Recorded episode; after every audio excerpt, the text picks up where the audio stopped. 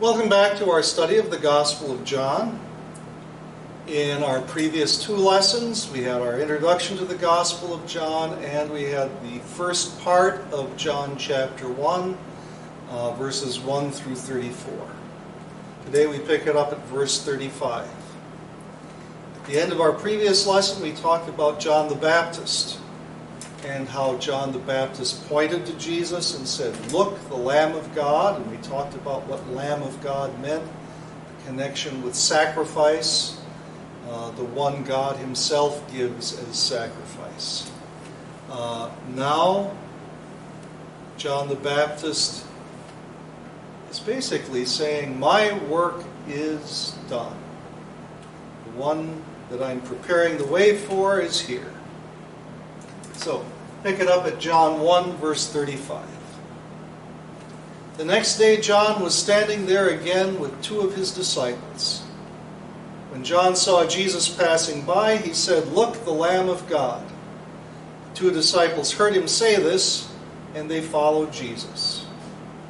When Jesus turned around and saw them following him, he said, What are you looking for? They said to him, Rabbi, which means teacher. Where are you staying? He told them, Come, and you will see. So they came and saw where he was staying. They stayed with him that day. It was about the tenth hour. Andrew, Simon Peter's brother, was one of the two who heard John and followed Jesus. The first thing Andrew did was to find his own brother Simon and say to him, We have found the Messiah, which is translated the Christ he brought him to Jesus. Looking at him, Jesus said, You are Simon, son of Jonah. You will be called Cephas, which means Peter. There are some things to note, some things that jumped out at me. Uh, first, the, the disciples asked Jesus, Rabbi, where are you staying? And Jesus gives them a simple invitation come and see. This reminds me of something that happens in the Gospel of Matthew. Jesus says, Foxes have holes, birds of the air have nests, but the Son of Man has no place to lay his head. Rabbi, where are you staying? Many places, just come follow. Come and see. This is a lesson about the simplicity of Christian witness. All John the Baptist does is he says, Look, the Lamb of God. And then Jesus gives a very simple invitation Come and you will see. And then we see a quickness of, of confession. Andrew was one of the two that John pointed to Jesus, and Andrew was one of the two who uh, asked, Rabbi, where are you staying? And Jesus says, Come and see. Andrew runs to his brother and says, We found the Messiah. Quickness to confess. We see a parallel to all of this now in the next section with Philip and Nathanael. Starting with verse 43. The next day, Jesus wanted to leave for Galilee. He found Philip and said to him, Follow me. Now, Philip was from Bethsaida, the hometown of Andrew and Peter. Philip found Nathanael and told him, We have found the one Moses wrote about in the law and about whom the prophets also wrote, Jesus of Nazareth, the son of Joseph. Nathanael said to him, Nazareth, can anything good come from there? Come and see, Philip told him. Jesus saw Nathanael coming toward him and said about him, Here is an Israelite about uh, in whom there is nothing. Truly, here is an Israelite in whom there is no deceit. Nathanael asked him, How do you know me? Jesus answered, Before Philip called you, while you were under the fig tree, I saw you. Nathanael answered him, Rabbi, you are the Son of God. You are the King of Israel. Jesus replied, You believe because I told you I saw you under the fig tree. You will see greater things than that. Then he added, Amen, amen, I tell you, you will see heaven opened and the angels of God ascending and descending on the Son of Man. So, just as we had one brother finds another and invites him, we have it again. Andrew gets Peter, uh, Philip gets Nathaniel. And uh, just as Andrew says, we have found the Messiah, Philip finds Nathaniel and say, says, We have found the one that the prophets wrote about Jesus of Nazareth, son of Joseph. Nathaniel's answer surprises us a little bit. Nazareth, can anything good come from there? Nazareth was not a big city. It was a small town. One of those things. Don't drive. Don't blink when you drive through it. Uh, can anything good come from Galilee uh, was thought of as fringe territory, uh, the place to be, where the temple was, where the capital was, where the movers and shakers were, was Jerusalem.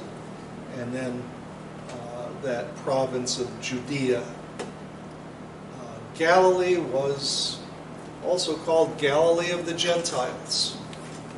So, being in Galilee uh, might have been part of the reason why Nathaniel says, Can anything good come from there?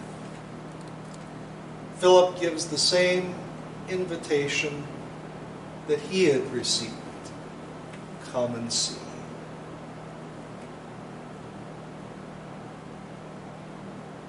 Then we have a miracle, miraculous knowledge.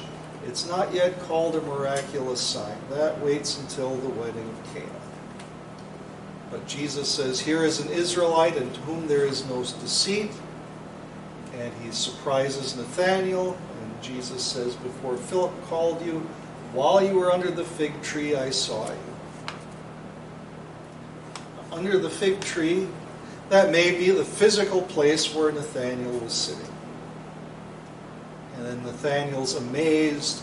You saw me when I was alone. You saw me when nobody else did. In the Old Testament, under your own vine and fig tree, that was a figure of speech for talking about relaxing on your own property. That was something that the, the Israelites looked for going to the promised land and then returning to the promised land after the exile, to be under your own vine and fig tree. Might this be referring to that? Uh, people who write commentaries also talk about that phrase, under the fig tree, as possibly talking about uh, spending time meditating on the Word of God. That's also a possibility. Uh, we take it at its word. That's probably the physical place where Nathaniel was. He didn't think anybody else knew that he was there, and he was amazed. How did you know? Uh, you saw me when nobody else saw me. And then Nathaniel has his Who is Jesus moment. Rabbi, you are the Son of God. You are the King of Israel. Who is Jesus? And then Jesus, remember, as we analyze Scripture, as we're looking at it, we think of law and gospel, we think of other catechism connections. We also think of other Scripture references that this section we're studying reminds us of. So, what about this one? Where Jesus talks about you will see heaven opened and the angels of God ascending and descending on the Son of Man. Does that remind you of anything? Angels ascending and descending on something. Jacob's ladder in the book of Genesis. Jacob was on the run for his life. He had just cheated his brother Esau uh, out of his inheritance and out of his blessing. And he's on the run, sets up camp for the night, falls asleep on the ground, and has this dream, this vision of a ladder with its foot resting on the earth and its top going up to the heavens. And then Jacob exclaims, This is none other than the house of God. And he calls the place Bethel or Beth El, which means house of God in Hebrew. So here in the Gospel of John, we're actually being told Jesus is that link between heaven and earth. Jesus is the fulfillment of Jacob's ladder. So that's it for John chapter 1. We will continue with John chapter 2.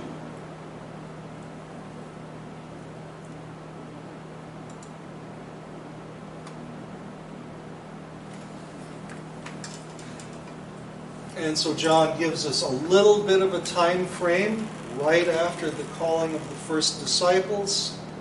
Uh, there was a wedding at the Cana at Cana of Galilee, and uh, I would put up a map, uh, but there's a problem.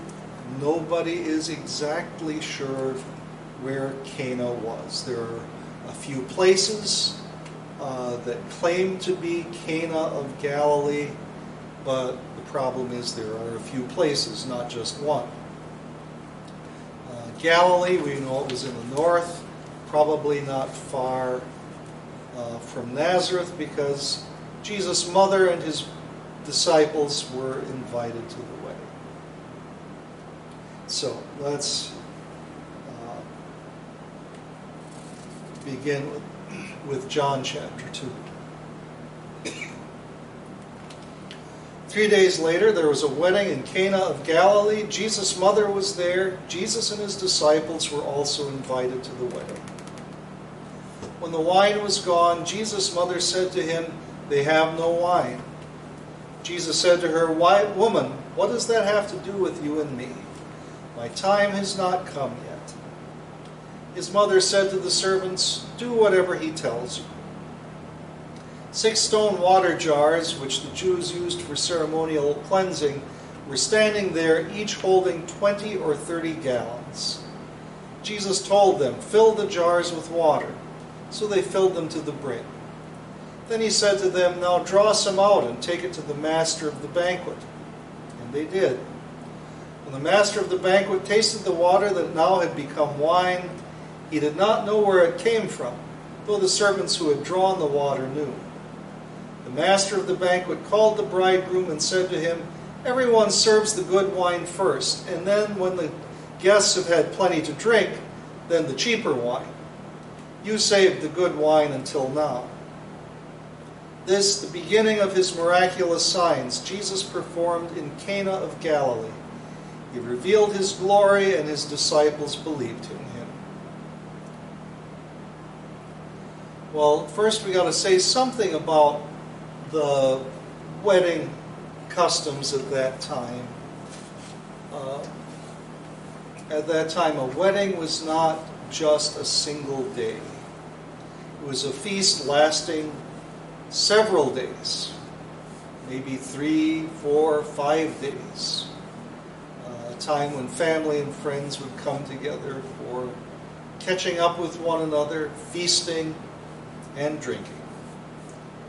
Uh, and so to run out of wine, that would be a disaster. Um, that also tells us this is why they ran out of wine. That this was a feast that lasted several days. Uh, it wasn't just, it wasn't like our wedding customs where you have a wedding at two in the afternoon and then everybody goes to the banquet hall and at five o'clock the, or six o'clock, the bride and groom and the wedding party show up and then you have a meal and then you have a dance and then you all go home. Uh, this would have been several days of eating and drinking, feasting, visiting, celebrating. Uh, so when the wine was gone, Jesus' mother said to him, They have no wine. Some people, some scholars think Mary thought it's about time Jesus shows who he is. And we have a hint that might be the case later when his mother says to the servants, Do whatever he tells you. But at the moment, Jesus says, My time has not come yet. Here's a little application. Uh, even Jesus' own mother, when she asked him to do something, Jesus answered, My time has not come yet. It's a lesson for us about prayer. Jesus, fix this now. Uh, my time has not come yet. We're not told why his time hadn't come. Perhaps because of the nature of miracles or the reasons behind miracles to help somebody in need and also to reveal his glory. Perhaps Jesus was waiting for all of his disciples to be present when the miracle took place. We aren't told, but for whatever reason, his time had not come yet. His mother says to the servants, Do whatever he tells you. Uh, six stone jars, uh, each holding 20 or 30 gallons. So, six times 20 would be 120 gallons. Six times 30 would be 180 gallons. The standard water cooler jug is five gallons, or the standard plastic bucket is five gallons. So Jesus made a lot of wine.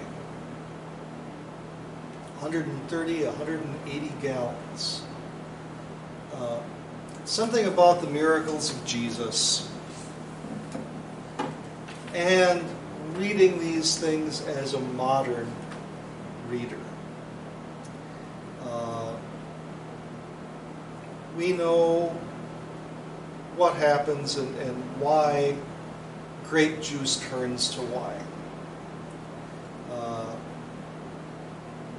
Making wine is a process that ordinarily takes months. First of all, you have the grapes.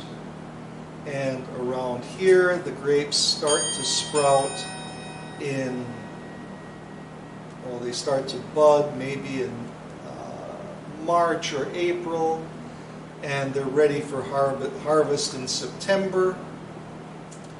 And everybody knows you stomp on the grapes with your bare feet.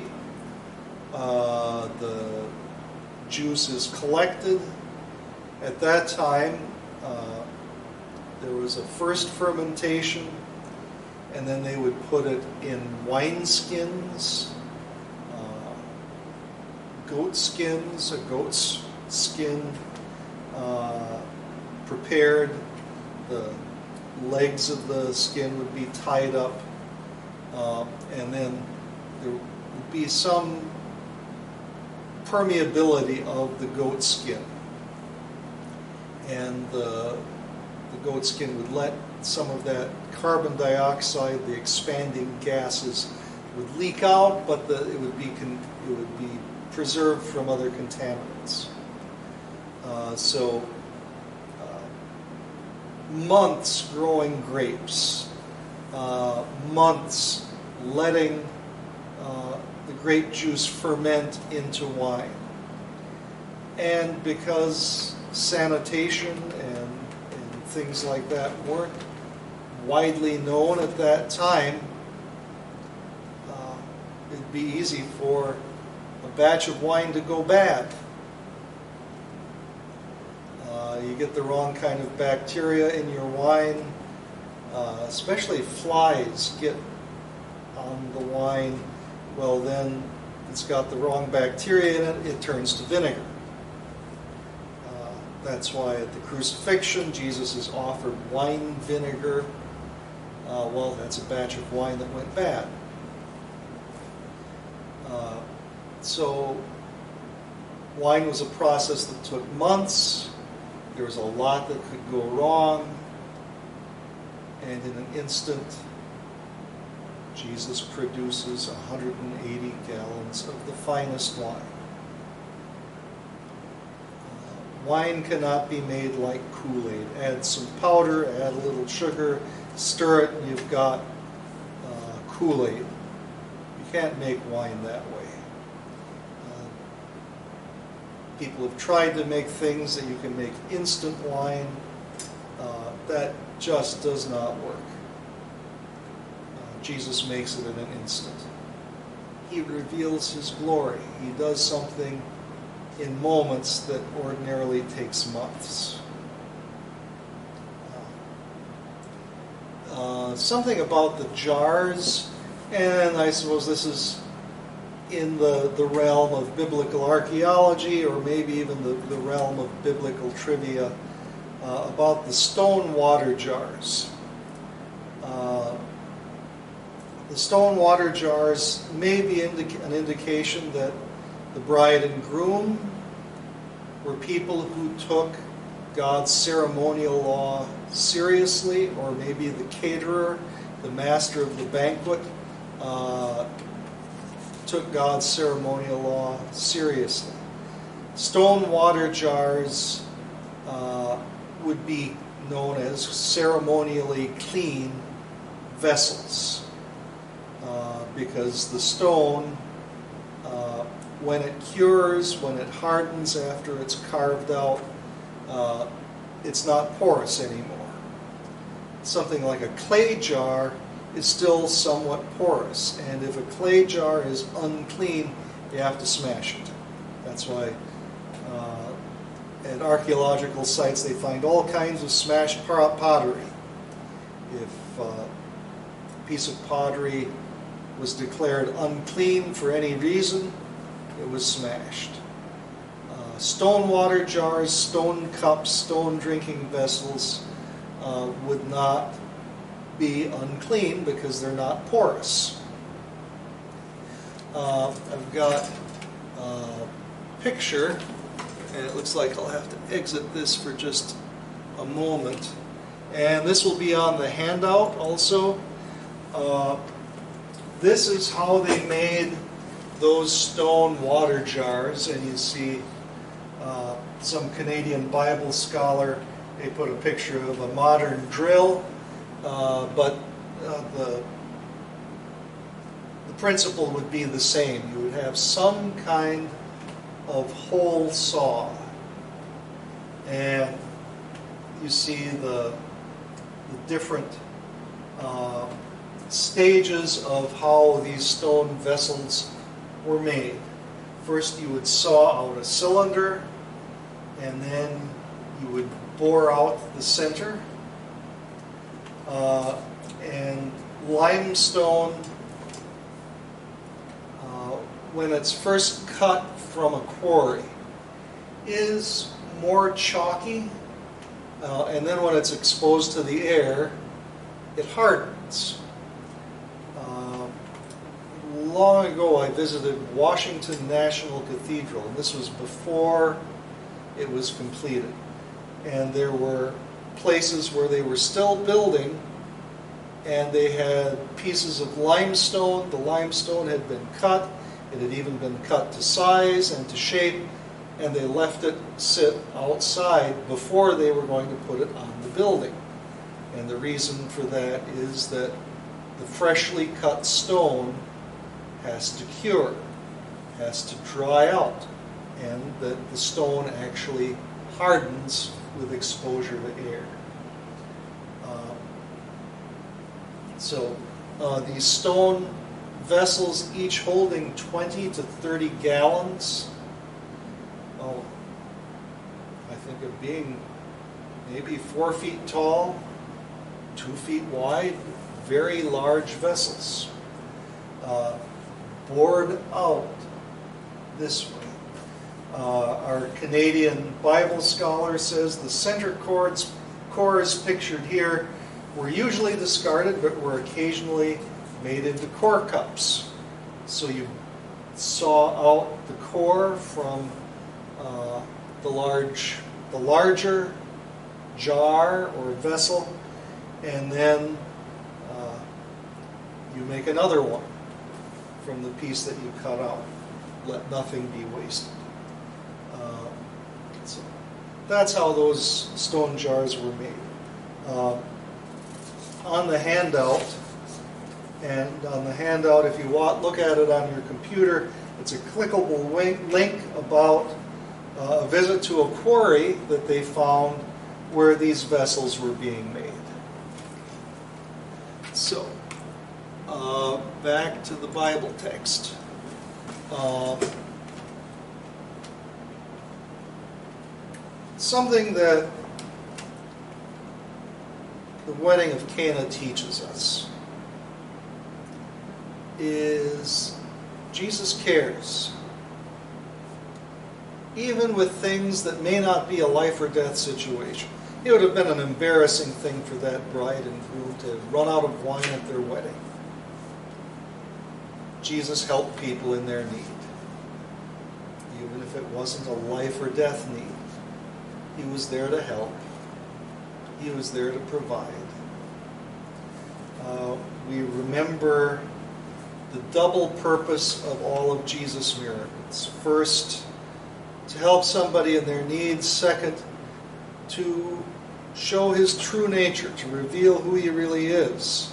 Part of that also is to show he has the authority to say things about himself that he's saying. And we see that at the end of the account of the wedding of Cana.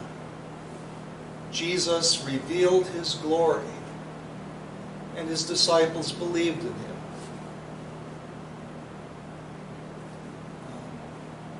Last time, last time or in the introduction, I believe I talked about uh, oh some of the apocryphal gospels, some of the things that people call the lost books of the Bible. Uh, an infancy gospel of Thomas that claims that the, the child Jesus did little tricks with his friends or turned a playmate into stone when that playmate made fun of him.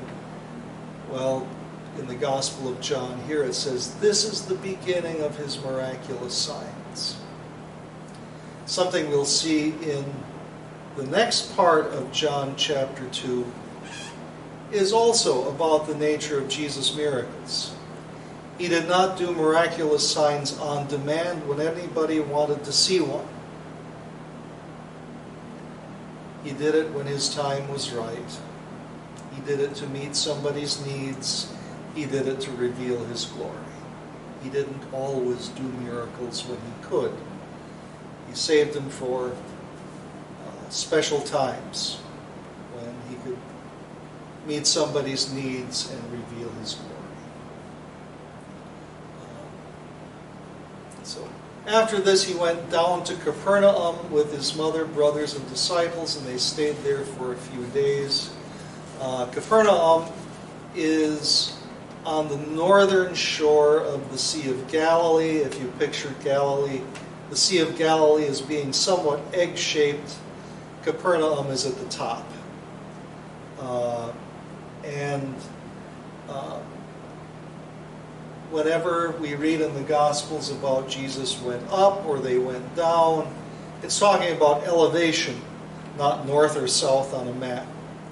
So the Sea of Galilee is would, would be one of the lower parts of the province of Galilee.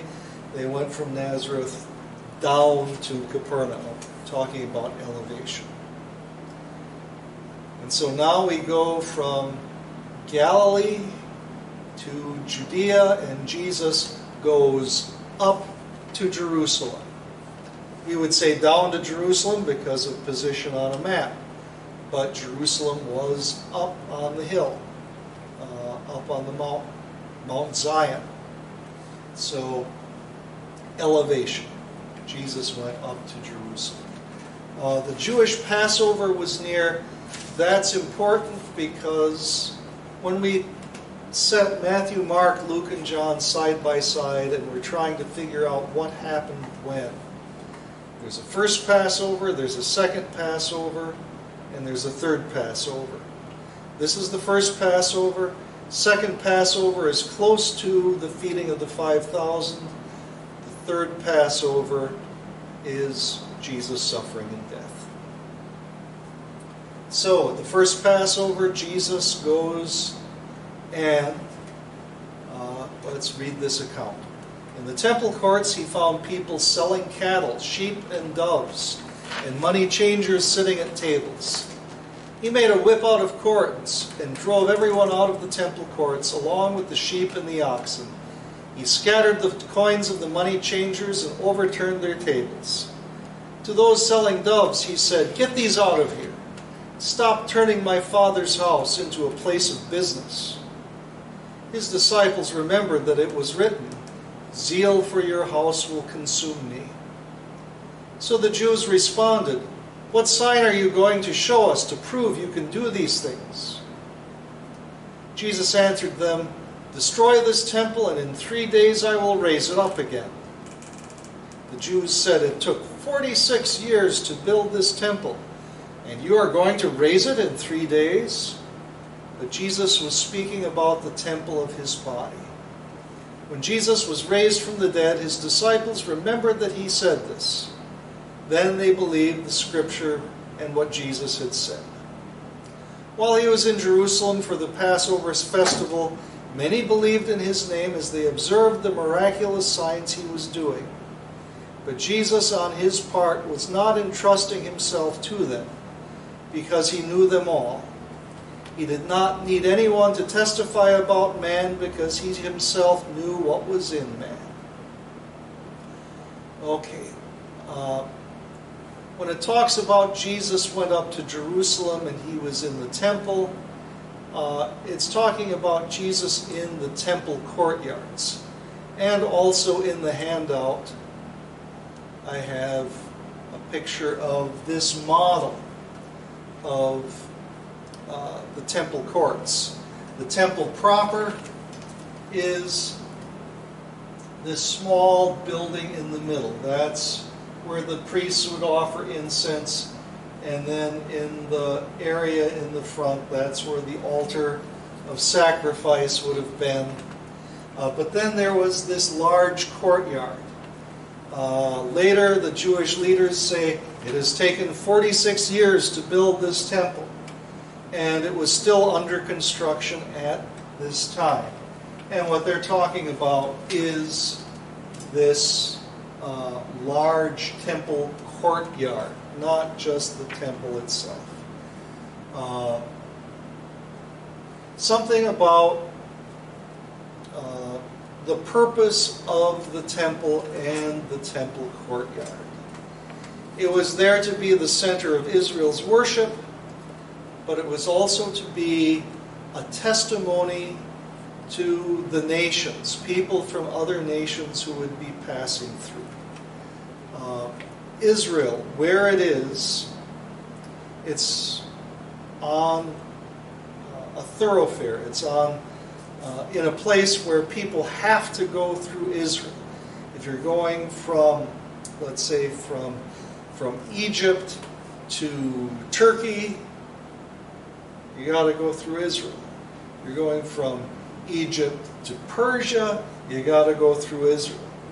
If you're going from Syria to Egypt, you've got to go through Israel.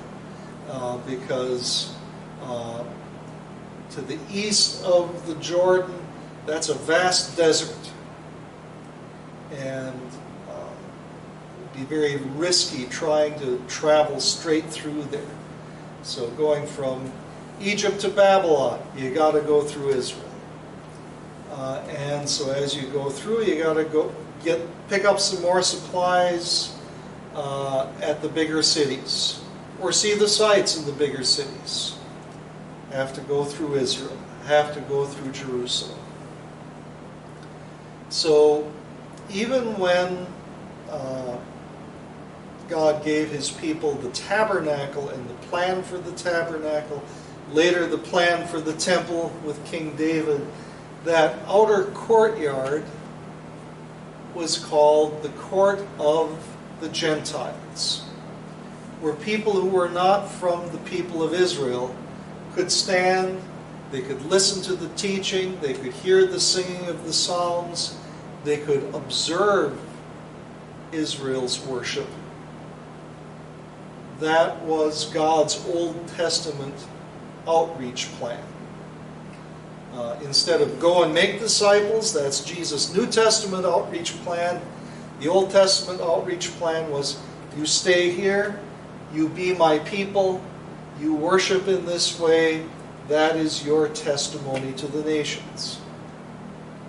Instead of being a place where the people could observe true worship, it had become a marketplace what would people see there? Well, the, the main thing they would see would not be the teaching of prophecy, uh, the observation of the sacrifices and other things about their worship. Instead, they'd see buying and selling and dishonest money changing. This is why Jesus overturned the tables. This is not the purpose of the temple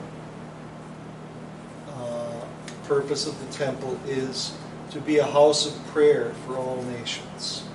But you have turned my father's house into a marketplace. Uh, so back to uh, the marketplace. Uh, back to uh, the Bible text. The Jews respond to this and say, What are you going to do to show us, uh, to prove to us you can do these things? What miraculous sign are you going to do to prove to us you can do these things? In 1 Corinthians, St. Paul says, uh, Greeks look for wisdom, Jews demand miraculous signs. Something about the miraculous signs uh, that I've often thought of.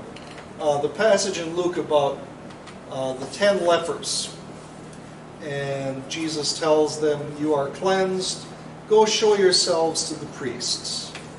Uh, the miraculous signs were there to point to Jesus as Messiah. And then some of those things, like a cleansed leper has to show himself to the priest, I think that was God's telegraph system. This was his way of showing the priests in Jerusalem the Messiah has come. Look at all of these lepers now cleansed. That's, that's not something that usually happens. So that's God's telegraph system, his way of getting the message to his chief priests in Jerusalem. And then what did the chief priests do with that message? They persecute the one who's healing lepers, the one who's making the blind see. Uh, I mentioned before, uh, it's taken 46 years to build the temple, and you're going to raise it in three days. And this explains itself. Jesus was talking about the temple of his body. And then you have a delayed memory and a de- delayed connection that the disciples made. When Jesus was raised, his disciples remembered he said this. Then they believed.